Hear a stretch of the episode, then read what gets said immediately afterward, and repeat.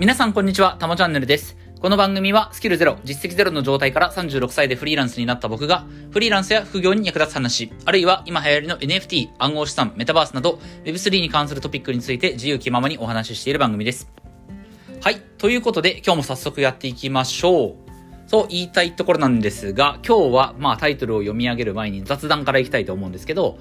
えー、今年2022年、あ、今日で12月ですね。12月1日に入りました。まあだからだと思うんですけど、多分最後の月になったからだと思うんですけど、この音声配信、僕は、えー、Spotify とかね、まあアンカーを起点として Spotify とか Apple Podcast とかで配信してるのと、あとスタンド FM で配信してるんですけども、えー、Spotify から今日通知が来まして、えー、2022年のあなたのまとめみたいなね、えー、通知が来ました。で、それを見てみると、えー、今年ですね、僕が配信した放送の延べの分数が、えー、1538分だということで、えー、1538分喋、えー、り続けたということですね。で、この数字は、えー、実はその、まあ、これちょっとよくわかんないんですけど、あの、あなたのカテゴリーの中で配信してる人、あの、僕多分ね、Spotify アンカーは僕、ジャンル登録した記憶があんまりないんですけど、まあ多分ビジネスかテック系、テクノロジー系のジャンルで登録してると思うんですけど、そのジャンルで配信してる人の中で、えー、僕のこの1538分っていうその配信時間は、えー、上位6%に入ると。うん。えー、まあ厳密には、あなたのえー、この配信分数よりも、まあ、少ない人が94%いますよみたいな、なんかそんな感じだったんで、要は上位6%に入ってたってことなんですけど、やっぱり、まあ、続けることって大事なんだなというふうに思いましたね。えー、2月頃から1回、えー、50日ほど毎日配信をして、えー、まあ、4月頃に1回やめて、で、その後、7月に3回だけ復帰したものの、えー、またやめて。で、今度9月の24日かな ?23 かな？それぐらいからはずっと毎日配信してるんですけれども、まあその結果、1538分、こう喋り続けることを積み上げたと。そしたらば、まあ Spotify の中で、えー、自分が登録してるジャンル、まあビジネスかテック、テクノロジーがそっちだと思うんですけど、その中で、えー、上位6%にこの配信時間は入ってますというのは、いや、これはすごく嬉しかったですね。うん、こういうふうに、その、最近のサービス、えー、まあ、 Spotify とか、あと、 Voicy なんかはね、 Voicy は僕はリスナーとして使ってますけれども、あなたが今年一番聞いた配信者は誰だったみたいなね、あの、イケハヤさんと、みたいな、あの、ノビーさんと、みたいな、そんな感じのが、えー、今年の6月が終わった時にも来ましたけれども、まあ、 Spotify とか stand.fm は自分が、その配信する側、あの、発信する側として使ってるんで、まあそっち方面のね、情報もこういう風に入ってくるんだというのがね、気づきがありました。うん。まあ、えっ、ー、と、配信分数でいくと、えー、上位6%だったわけですけれども、えー、特にね、その嬉しかったなって思うのが、その、リスナーの中で、あなたの、まあ僕のですね、えー、あなたの配信を聞いている人の中で、えー、そのよくき、まあ、リスナーが、とある、まあ、A さんというリスナーがですね、えー、よく聞いてる配信者、トップ10みたいな。うん。例えば僕の場合、 Voicy だと、例えばイケハヤさんとかノビーさんとかユーチェル社長とかなっちゃんとか、要は僕個人として聞いてるリス、あの、配信者っていっぱいいますよね。で、そういう風なあ考え方をしたときに、このタモチャンネル、タモチャンネルが誰かのよく聞く配信、トップ10にランクし、あの、入ってるみたいな。えー、トップ10に入ってる人が、えー、30人ぐらいいますよ、みたいな。うん。で、えー、トップ5にこのタモチャンネルが入ってる人は何人いますよと。で、えー、このタモチャンネルというチャンネルを、えー、Spotify で一番聞いてますと。うん。要は、えー、その人は Spotify 使ってるけれども、えー、Spotify 利用してる中で誰のポッドキャスト一番聞いてますかって聞いたら、この、このチャンネル、これを聞いてくださってるっていう方が10人ぐらいいたのでね。うん。あ、まあ、これはかなり嬉しいなと。うん。いや、要はその人の Spotify の中でね、一番こう、耳を傾けてるチャンネルがこのチャンネルだっていうことはすごく嬉しいなというふうに思いますので、まあこれからも、えー、まあ一層頑張っていくというかね、まあ、引き続き、ずっと毎日コツコツと、まあ、体調を崩したりね、その、することが最近はないですけれども、今ちょっとね、口の中の前、以前手術した箇所の具合がちょっと微妙に悪かったりするので、なんかね、あれ手術すると本当に喋れなくなるんでね、あの、まあ、そういったとこがちょっと懸念されますけれども、なんかたまには、その、録音の取りだめしとこうかなと。今本当にあのストックゼロで毎日配信してますので、毎日喋ってますんで、その止まったら、自分の体がね、体調が悪くなって止まったらもう、えー、その日配信できないことになりますから、えー、今のところ健康にここれで2ヶ月ほどやれてますけれども、まあこの先に向けてちょっと1週間分ほどストックは作っとこうかなと思ったりはしてます。はい。ということで、えー、そういった Spotify からの連絡ということでね、非常に嬉しい話がありましたということで、えー、まあ、スタンド FM もなんかね、教えてくれたら嬉しいなと思うんですけれども、まあ、それは気長に待ちましょうと。はい。ということで雑談はこれぐらいにして、えー、本題に入りたいと思います。えー、5分経ちましたね。えー、ちょっと本題は多分コンパクトに終わると思うので、えー、いつも通りぐらいの時間で話をしたいと思うんですけれども、えー、今日のタイトルは、NFT のことを理解できなくても楽しむことはできる。えー、こういったタイトルで話をしようと思います。えー、今日何があったかっていうと、今日午前中にですね、一件そのインタビューの取材を行ったんですけれども、えっ、ー、と、まあ、その内容はまた記事にして、えー、僕がね、その記事を収めている、えー、NFT タイムズというメディアで、えー、お読みいただくことになると思いますが、まあもちろんね、まだ記事になってないので、えー、僕はその今日のインタビューの内容を、ここで話すわけにはまだいかないなと思ってるんですけれども、えー、まあそのインタビューを通じて感じたことはちょっとあるので、まあそれは別に今日のあのインタビューの内容の本筋とはあまり関係がないので、えー、ちょっと話はしたいと思います。はい。えっ、ー、と、まあ、ただ、インタビューの、どんな方にインタビューをしたかはちょっと、えー、最初にお話ししようと思うんですけど、今日は、えー、NFT ゲーム、まあ、ブロックチェーンゲームですね。えー、ブロックチェーンゲームで稼いでる人に、インタビューをさせてもらいました。で、えっ、ー、と、ブロックチェーンゲームとか NFT ゲーム、プレイトゥーアーンのゲームで稼ぐという、ね、言ったらば、まあ当然その NFT のことを多少知ってる人は、えー、要はゲームをプレイして暗号資産を稼ぐことができる。プレイトゥーアーンという仕組み。まあこれをイメージすると思うんですよね。当たり前ですけど。今まではゲームで稼ぐっていう世界はあった。今までも確かにあった。でもそれはゲームをプレイして直接、えー、稼ぐわけじゃなくて、ゲームをプレイすることによって暗号資産を稼ぐという仕組みではなくて、例えば、まあ日本で有名なプロゲーマーですと、あの、梅原大吾さんという方、僕も本読んだことありますけど、梅原さんみたいに、その大会に出て、ね、ストリートファイターとかの大会に出て賞金を稼ぐとか、あるいはプロ契約して、あるいはスポンサーがついて、でそういったところからお金が入ってくるとか、そういった仕組みでゲームで稼ぐっていうことはあったと思うんですよね。でも、この僕らが関わってる NFT、ブロックチェーンゲーム、プレイトゥーアンという世界では、ゲームそのものからお金を稼ぐっていうのが、まあどっちかっていうと当たり前みたいな。まあ当たり前って言っても、世間の多くの人にとってはゲームで稼ぐって当たり前じゃないんですけれども、まあ僕らは基本そっちの文脈で考えるんですよね。ゲームで稼ぐっていうのは。ところが、今日インタビューさせていただいた方たちは、ガチのプロゲーマーだったんですよ。ガチのゲーマー。つまり、どういうことかっていうと、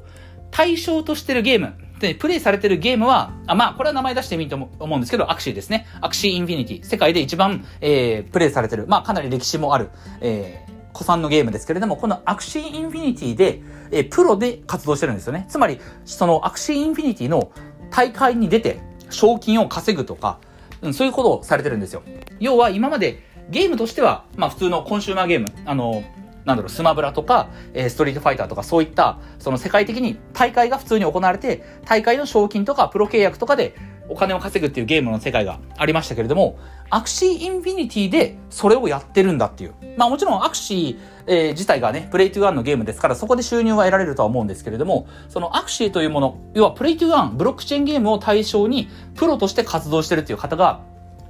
いるんですよね。で、今日その僕インタビューする前まで、前に必ずその、あの相手の方の情報を調べるんですけれども、あれと、これは今日の相手はゲーマーだなっていうふうにまず思ったんですよね。今まで僕がインタビューしてる人たちっていうのは NFT を活用して何か世の中に役立つ仕組みを作ってるとか自分の作品作ってるとかそういった人たちだったんですけれども今日インタビューさせていただいた方たちは NFT に関わる人というよりもゲーマーだったんですよ。なるほどと思ってね。うん。で、これが今日の話、えタイトル。NFT のことを理解できなくても楽しむことはできるっていうことにつながるんですけれども、これどういうことかっていうと、えっと、今日、そのプレイ、あインタビューさせていただいた方たち、まあ、今日はあの複数の方にインタビューさせていただいたんですけど、今日伺った話は、その、NFT もちろんその対象となってるのはアクシーインフィニティ。彼らがそのプレイされてるのはアクシーインフィニティですし、もちろんそこには NFT の技術、ブロックチェーンの技術、えー、 Play to Earn の仕組み、トークンエコノミーっていうその仕組みですよね。そういったものがある前提で成り立ってる世界ではあるんですけれども、あの、彼らがプロとして活動してると言っても、それは既存のコンシューマーゲームとはまた違う、その仕組みだったり経済圏がある。これは間違いないから、その NFT のことを理解することはもちろんこれからの世の中、誰にとっても重要になってくるんだけれども、でも、今日のインタビューの中に、今日のインタビューの中から、仮に NFT とかね、そういう要素を覗いたとしても、今日は結構ちゃんといい記事が書けるなっていう印象があるんですよね。もちろん今日のあのインタビューの内容を踏まえて NFT のこととかブロックチェーンの技術のこととか多少ね、記事には盛り込むことになるとは思いますけれども、今日のインタビューはやっぱりね、NFT 関係の人に話をあの、取材をしてるというよりも、ゲームで稼いでる人、ゲーマーの方に、その、なんだろう、インタビューしてるっていう印象がすごく強かったんですよね。うん。で、えっ、と、まあ、それを受けて、今日のタイトル、おも、あの、僕自身が、なんだろう、ぼんやりとこう、まあ、その取材の後ご飯食べながら考えてたことなんですけれども、うん、や、その NFT って今は、その非常に、こう、ギークな人たち、その、マニアックな人たちだけが、割とまだ知ってる、世界、世間に広く知られた技術ではま、まだないっていうのは、まあこれ事実ですよね。NFT、その PFP の NFT、プロフィールピクチャーと呼ばれる NFT とかを、そのメタマスクを用意してオープンシーに、オープンシーにつないで実際に NFT 買ったことがあるっていう人は、日本にまだ1万5千人ぐらいしかいないわけですから、人口の0.01%ぐらいなわけですよね。まだその非常にギークな世界、本当に限られた人間しか知らない世界、ま、だからこそチャンスはあるっていうのは確かなんだけれども、でもやっぱりゲームってっていうところにすごく僕は可能性を感じたんですよ。今日の話は、まあ、極論を言うと、NFT のことに別に興味がなかったとしても、ゲームという要素を通じて、この NFT に関わる世界、NFT と関わりがある世界、つまり、まあ、トークンエコノミーとか、ブロックチェーンゲームっていうその要素ですよね。ゲームということを、きっと、あの、とっかかりに、この NFT に触れることができる。そして、技術としての NFT、例えば、まあ、唯一無二性とか、まあ、唯一無二性はすごく大事な要素ですし、その、金銭的価値がつく、ね、市場で取引されて価格がつくデジタルデータだという要素は、すごく大事なことではあるんだけれども、あるんだけれども、それと同じぐらい、既存のコンシューマープラットフォームで展開されてたゲームの世界で、その、作られてる経済圏ですよね。その、スポンサー契約を結ぶとか、プロ契約を結ぶとか、大会に参加して賞金獲得するとか、そういった仕組みを楽しみたい。こっちを、言う、なんだろう、重きを置いて、この世界を純粋に楽しみたい。そしてその対象がたまたまブロックチェーンゲームだった、アクシーインフィニティだったっていうあり方も、これ全然通用するなっていうふうに思ったんですよね。うん。やっぱり僕らはその、今この非常に限られた人間しかまだ知ら、知ることがない NFT とか Web3 の世界で僕らは非常にこう狭い世界で、でもイノベーターとして、え最先端のことをやってるんだっていう。で、これをなかなか一般の人に理解してもらうのは、やっぱりどうしても難しいよなっていう感覚で日々生きてはいる。多分今、ね、僕飲み会に行っても、この自分が今やってる仕事を人に喋ったとしても、本当に誰も理解できないっていう、まあなんか自覚があるんですよ。いや、これ NFT のこと関わってる人は本当にそうだと思います。多分、まあ NFT やってる人って多分30代とかね、20代、30代の人が多いと思うんで、自分の親世代に、お前今何やってんの？っていう風にね、聞かれて、自分がやってることを説明しても、ほとんど理解されない、あの、なんだろう、もう、中身もわからないし、発想も価値観も、なんでそれをやってるのか、それをやることに何の意義があるのかとか、そういったこともなかなか理解されないと思うんですけれども、でも、ゲームっていうものは、ね、あの、だいぶ、その、プロゲーマーみたいな存在、あと e スポーツとかね、うん、そういったものもどんどん普及してきてる中で、ゲームというもの自体は、この僕らが生きる社会の中で、それなりに、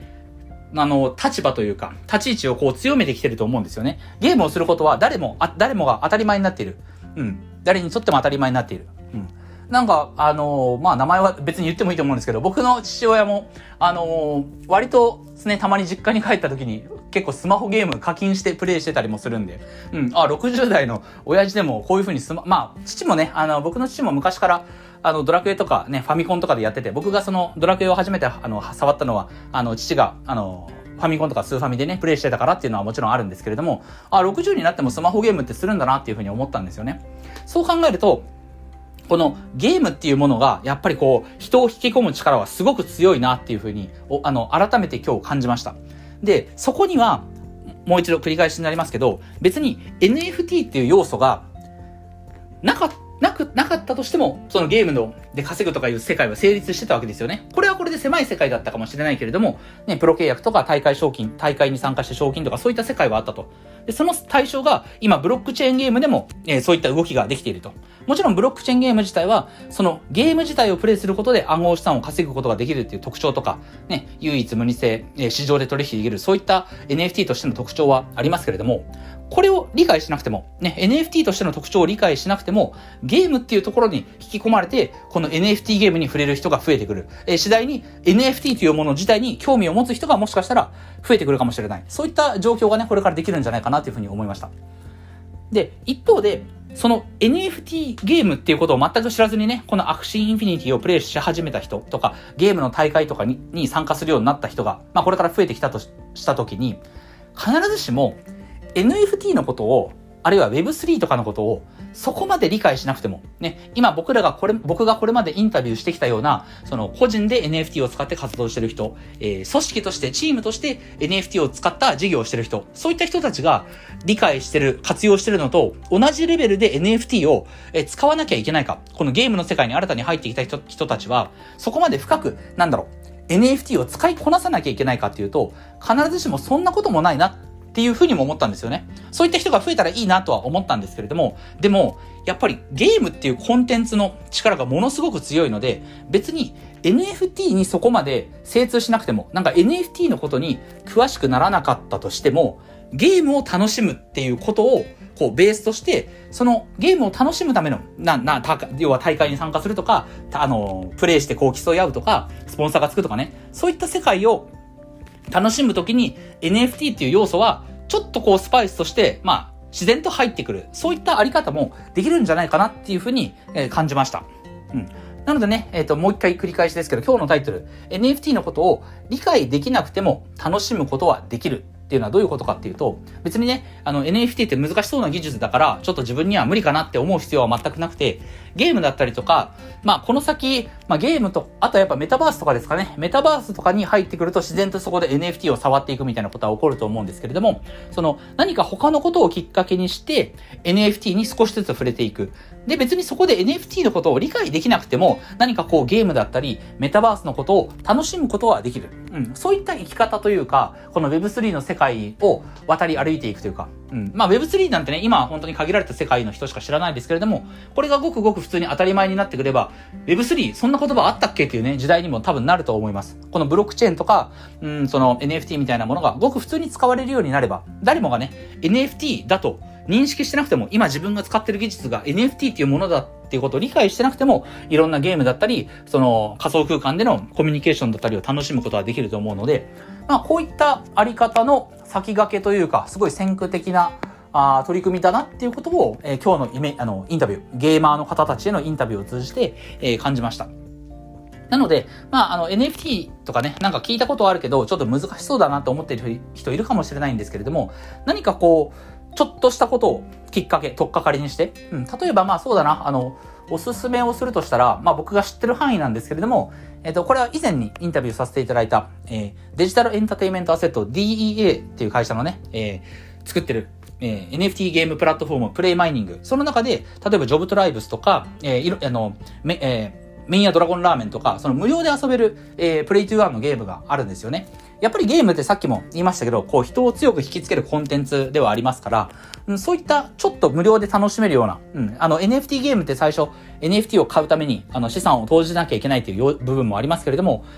あの、メールアドレスだけで無料でね、あ、今日別にこれなんか紹介してるわけじゃない、あの、もちろん、あの、お金もらってやってるとかじゃないんで、僕にお金払う人はまだ全然いないので、僕はね、あの、無料でこうやって一生懸命話をしてるんですけれども、うん、あの、まあ、インタビューさせていただいて、その、プレイ、えー、プレイマイニングの、あの、ジョブトライブスとか、そのいろんなゲームがね、これからどんどん増えてくると思いますし、中身も充実、充実してくると思うので、まあ、このゲームの世界から少しこう、NFT に触れてみたいなって思う人は、うん、そういった無料で遊べるゲーム、NFT ゲームから入ってみてもいいかなと思いますし、もちろん今日話をしたようなアクシーインフィニティを少しこうかじってみるとかでもいいと思います。うん。で、そこの、うん、NFT であるっていうことを強く意識する必要も別にないと思ってて、まあ、あくまでシンプルにゲームを楽しむっていうところから、えー、この世界を、この Web3 の世界をですね、えー、少し楽しんでいっていくと。えそういったあり方も全然ありなんじゃないかなと思ったんで、えー、今日はそのテーマでお話をさせていただきました。はい。まあちょっとね、どうしても難しく考えがちな部分もあるんですけれども、もっとシンプルに、その強烈なね、あの、人を引きつけるようなコンテンツ、ゲームとか漫画とかアニメとか、まあ今そのクリプト忍者とかをね、アニメ作ってますけれども、やっぱりそういったところは、その、広くいろんな人を引きつける、あの、きっかけには、トリガーにはなるんかなと思ったので、えー、ぜひね、ゲームとか漫画とかアニメとか、えー、そういったところから、えー、この世界を楽しんで、えー、楽しみ始めてほしいなというふうに、えー、思いました。はい。では今日はこれで終わりにしたいと思います。音声以外にも Twitter やノートでも役に立つ情報を発信してますので、ぜひフォローよろしくお願いします。ではまた次回の放送でお会いしましょう。タモでした。